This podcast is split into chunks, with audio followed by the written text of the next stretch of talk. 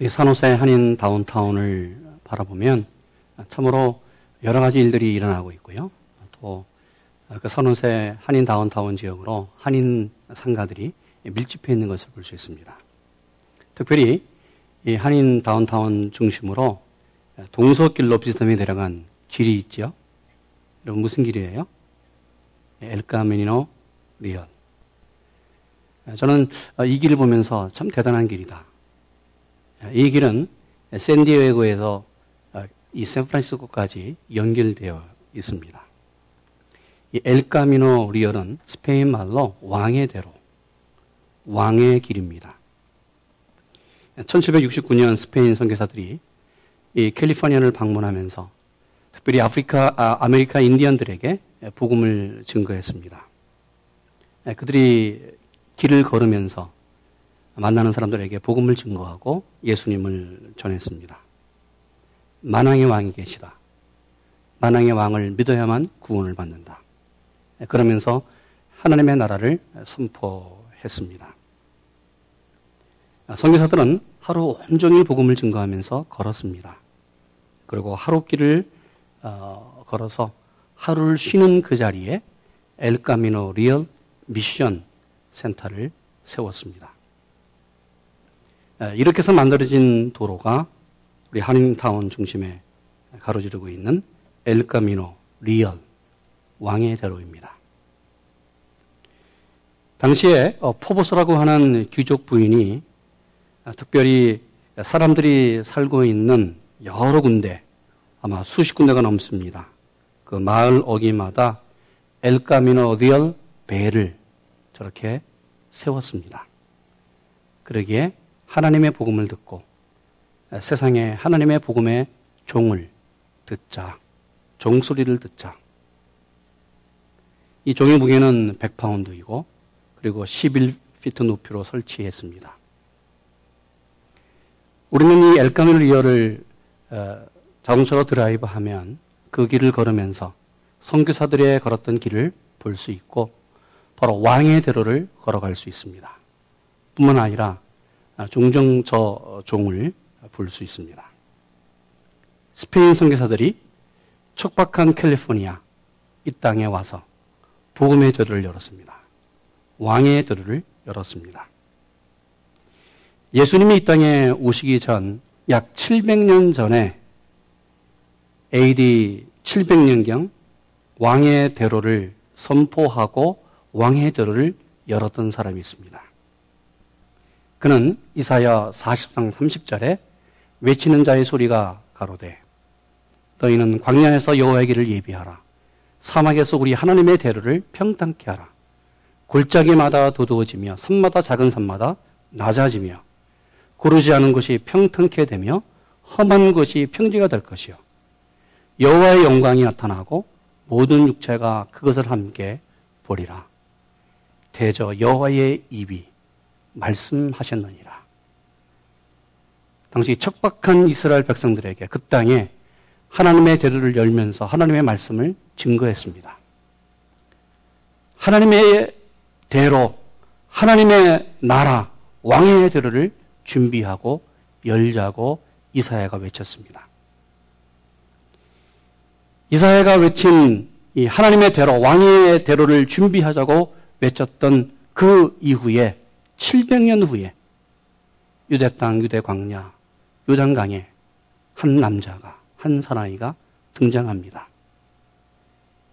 그는 많은 사람들에게 세례를 베풀면서 바로 왕의 대로, 하나님의 대로를 선포하고 이옵니다.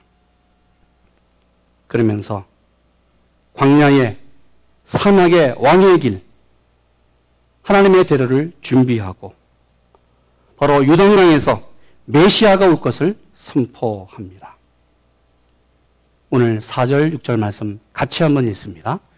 선지자 이사의 책에 쓴 바 광야에 외치는 자의 소리가 있어 가로되 너희는 주의 길을 예비하라.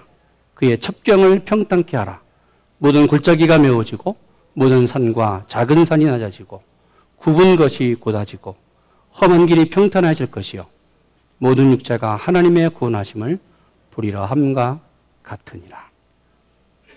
주의 길을 예비하면서 하나님의 나라와 왕의 대열을 예비하라고 외쳤습니다. 그러면 주의 길을 예비하며 왕의 대열을 준비하는 것이 어떤 것일까? 하나님의 나라와 그의 첩경을 평탄케 하는 것이 무엇일까? 이 세상의 모든 육체와 모든 사람이 바로 하나님의 구원을 보면서 하나님의 구원을 체험하는 그 비결이 무엇일까? 그 방법이 무엇일까? 오늘 성경은 3절 이렇게 말합니다. 요한이 요단강 부근 각처에 와서 죄 사함을 얻게 하는 회개의 세례를 전파하니 왕의 대를 여는 것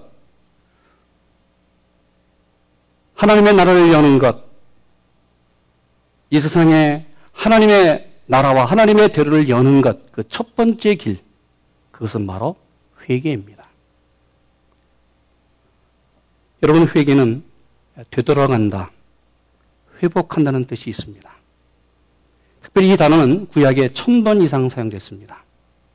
신약에서는 약 서른 번 이상 사용됐는데 이 회개라는 단어는 메타노에라는 단어입니다.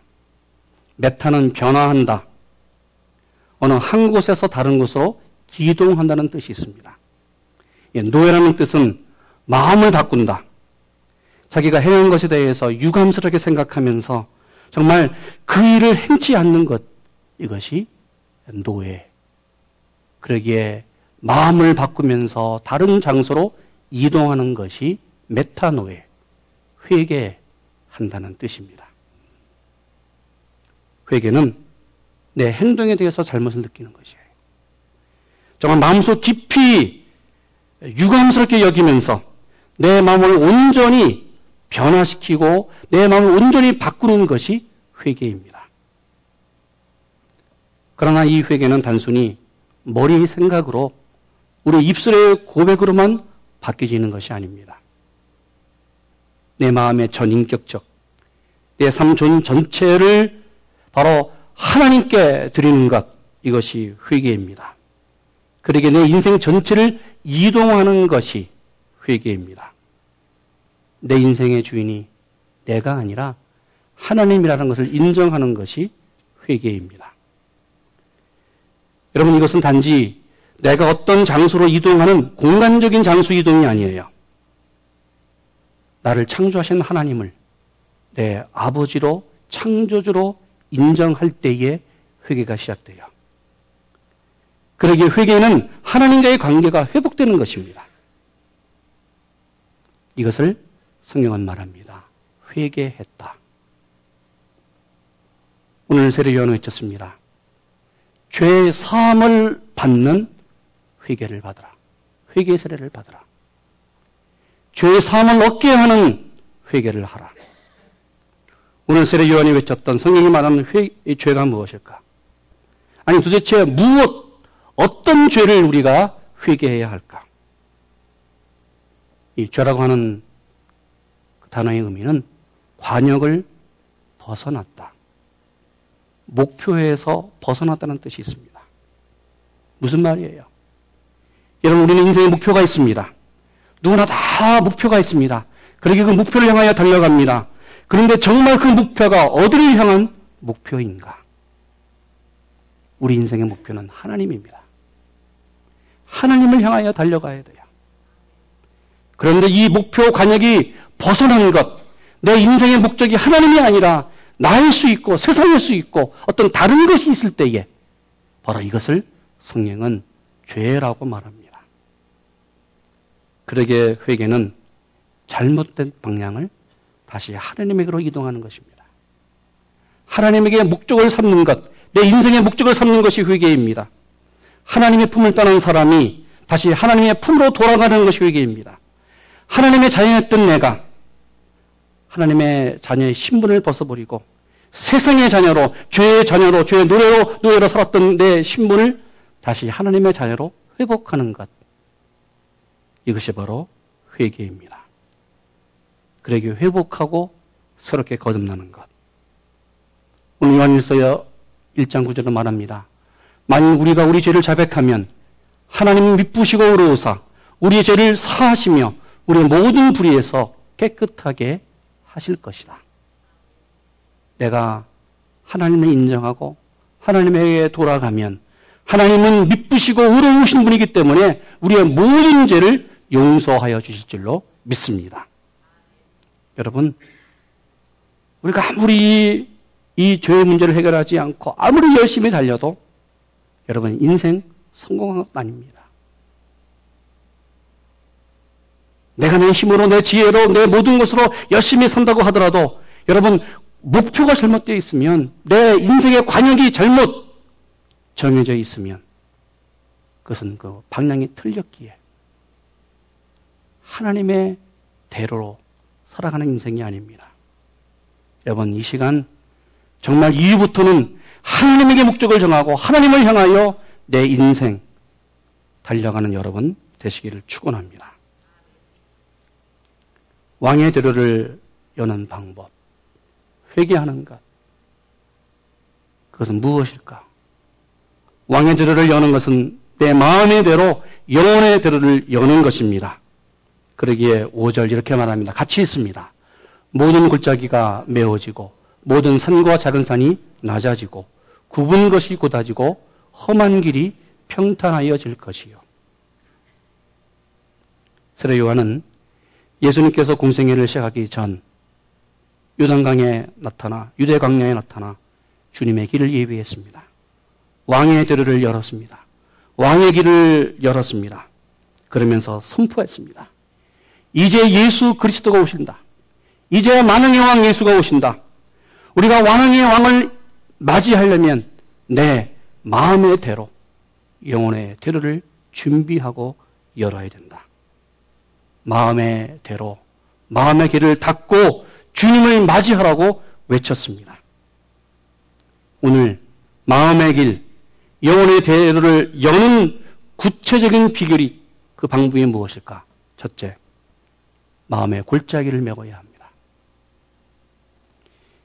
한국 근대사에서 참 여러 가지 많은 위대한 일들이 많습니다. 업적이 많습니다. 그 가운데 하나가 경부 고속도로입니다. 여러분 경부 고속도로 어, 대단한 길이죠.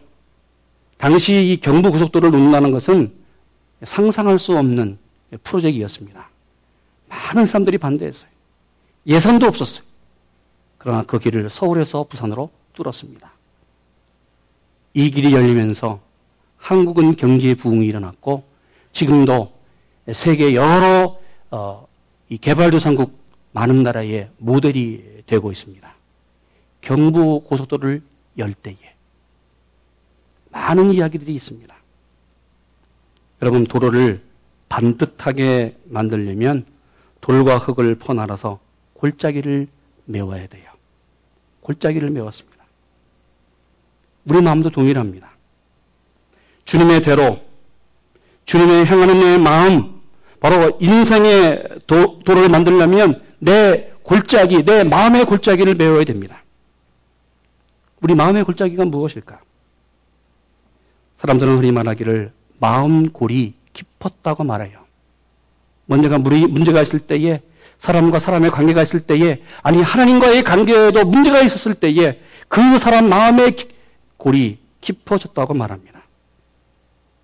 불신의 골, 피해 의식의 골, 불평의 골, 절망의 골이 깊이 퍼져 있는 것을 볼 수 있습니다. 그러기에 마음속에 깊은 상처 때문에 이 골 때문에 상처를 받고 상처를 주고 있어요. 내가 받은 상처를 다시 다른 사람에게 상처를 주고 또 그 상처가 다시 나에게 오면서 더 마음의 골짜기가 깊어지고 있어요. 여러분, 이 상처 때문에 어떤 복음이 들어가도 복음이 들리지 않습니다. 하나님의 사랑이 믿어지지가 않아요. 마음의 골짜기, 마음의 골이 깊으면 깊어질수록 예배를 드려도 기쁨이 없어요. 마음의 골짜기를 메워야 돼요. 오늘 말합니다. 모든 골짜기가 메워지고 어떻게 메워야 돼요? 무슨 방법으로 메워야 돼요?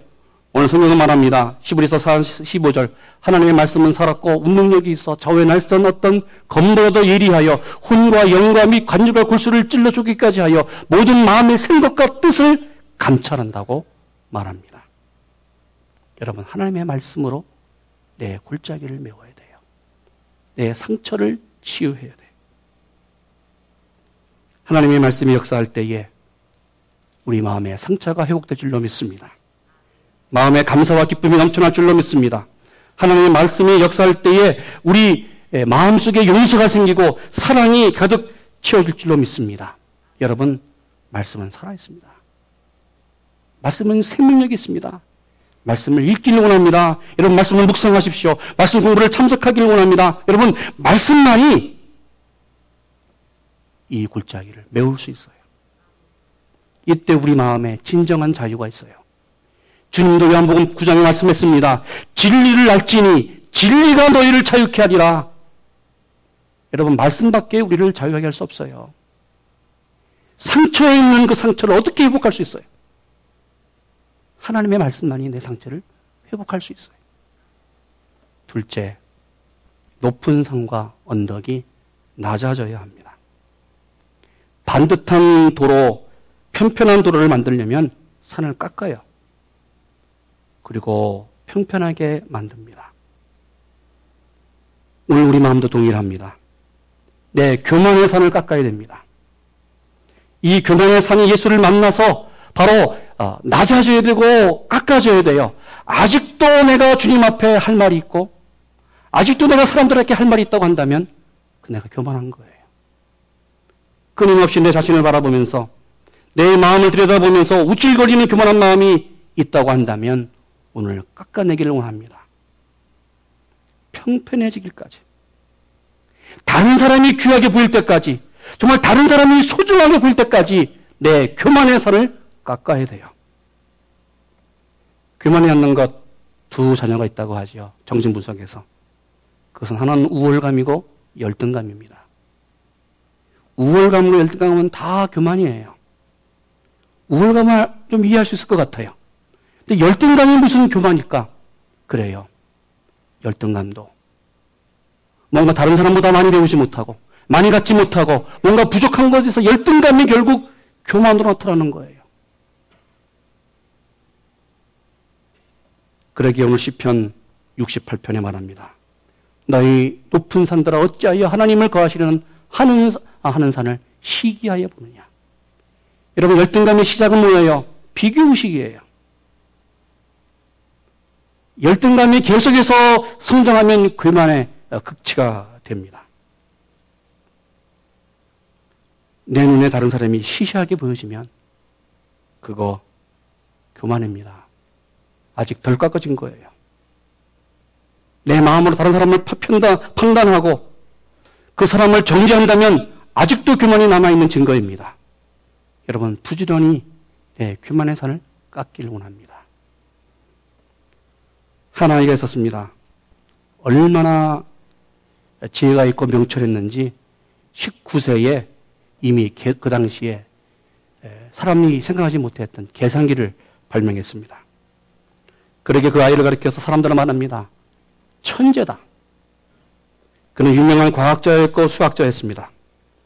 프랑스의 한 의사가 얼음판에 넘어져서 골절 상을 입은 환자에게 그 왕진을 가요. 그 집에 아버지를 고치면서 자기가 갖고 갔던 그 어, 성경책을 이 아들에게 주었습니다.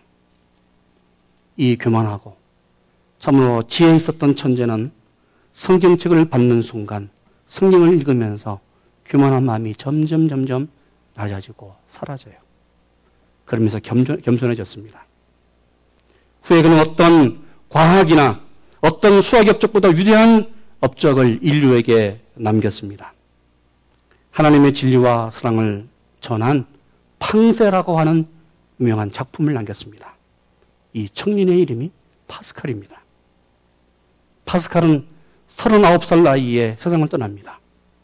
그가 맨 마지막 하나님 앞에 들어가면서 운명할 때에 그가 고백한 내용이 이것입니다. 주님, 나를 불쌍히 여기소서. 주님, 나를 국률이 여기소서. 오늘 내 인생의 마지막 말이 뭐예요? 여러분, 말도 계속해서 연습해야만 그것이 맨 마지막, 내 마지막 말이 될 수 있어요. 하나님 앞에 서 있는 내 모습을 보면서 내 마지막 말이 무엇일까? 세 번째, 굽은 것이 고다져야 됩니다.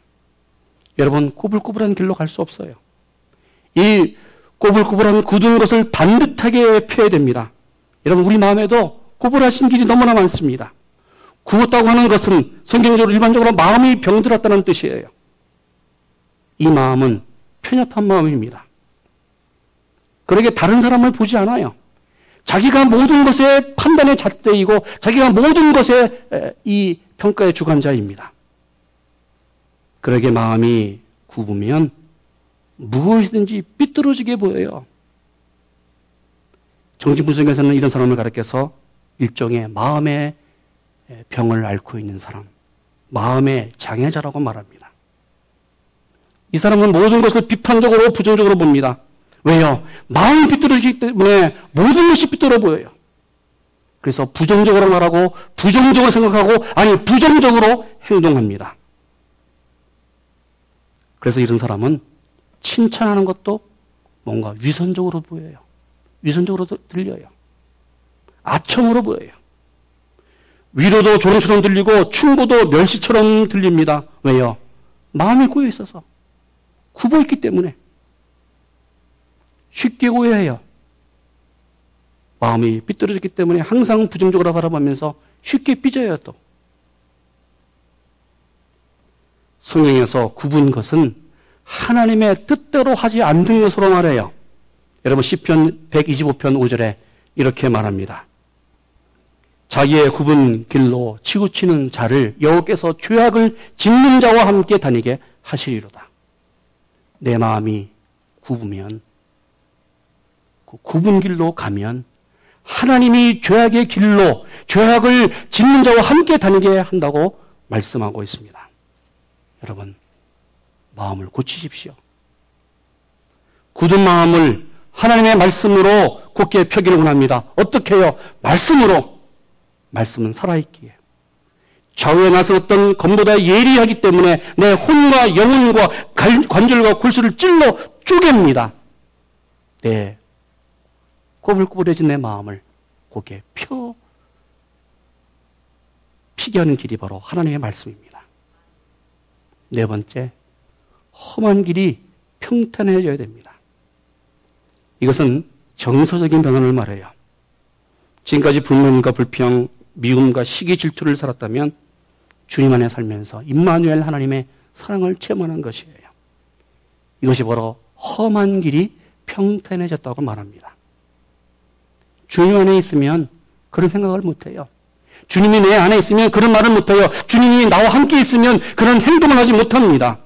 그러기 항상 주님과 함께 있기 때문에 기뻐하고 사랑하고 감사하고 예배하며 날마다 말씀으로 살아갈 수 있는 능력이 있는 거예요. 이때 우리 마음이 부드러워져요. 내가 부드러워졌는가? 내 마음이 부드러웠는가? 한번 좀 보기 원합니다. 내 마음이 부드러우실 때에 하나님의 은혜가 임해요.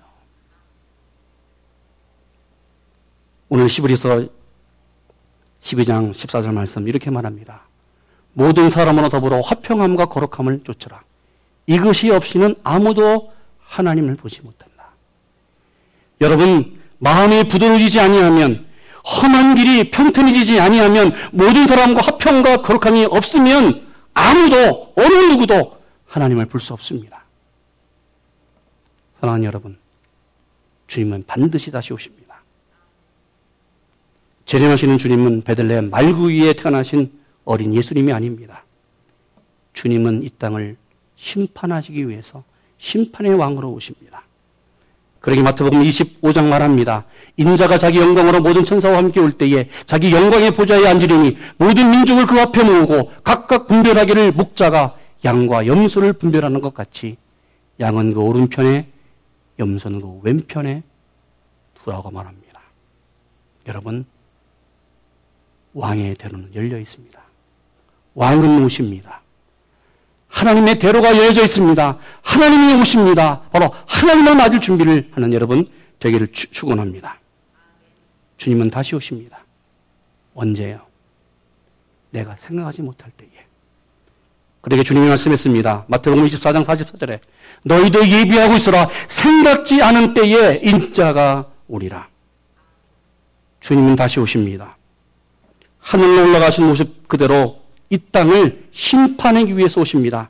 그러기에 사도행전 1장 11절 말합니다. 갈릴리 사람들아 어찌하여 서서 이 하늘을 쳐다보느냐. 너희 가운데서 하늘을 올라오신 이 예수는 하늘 가심이 그대로 오시리라. 주님은 오십니다. 만왕의 왕으로 심판의 왕으로 오십니다. 여러분 이런 말이 있습니다. 모든 길은 로마로 모든 길은 로마로 그러나 성경은 말합니다. 인생의 모든 길은 주님에게로. 인생의 모든 길은 하나님에게로. 우리 인생의 모든 길은 왕의 대로로 엘카미노 리얼로 연결하라고 말씀합니다. 하나님의 대로로 걸어가는 여러분 되시기를 원합니다. 주님의 길, 왕의 대로 엘카미노 리얼을 여러분 열기를 원합니다. 열려져 있는 하나님의 길, 하나님의 대로를 여시는 여러분 되기를 원합니다. 내 마음 속에, 내 영혼 속에, 우리 가정에, 우리 교회 하나님의 대로 왕의 대로를 여시는 여러분 되기를 축원합니다. 기도하겠습니다. 왕의 대로 하나님의 대로를 열어 주시옵소서. 왕의 대로 하나님의 대로 엘카메오 리어를 주님 준비하는 우리 모두 되게 하여 주시옵소서.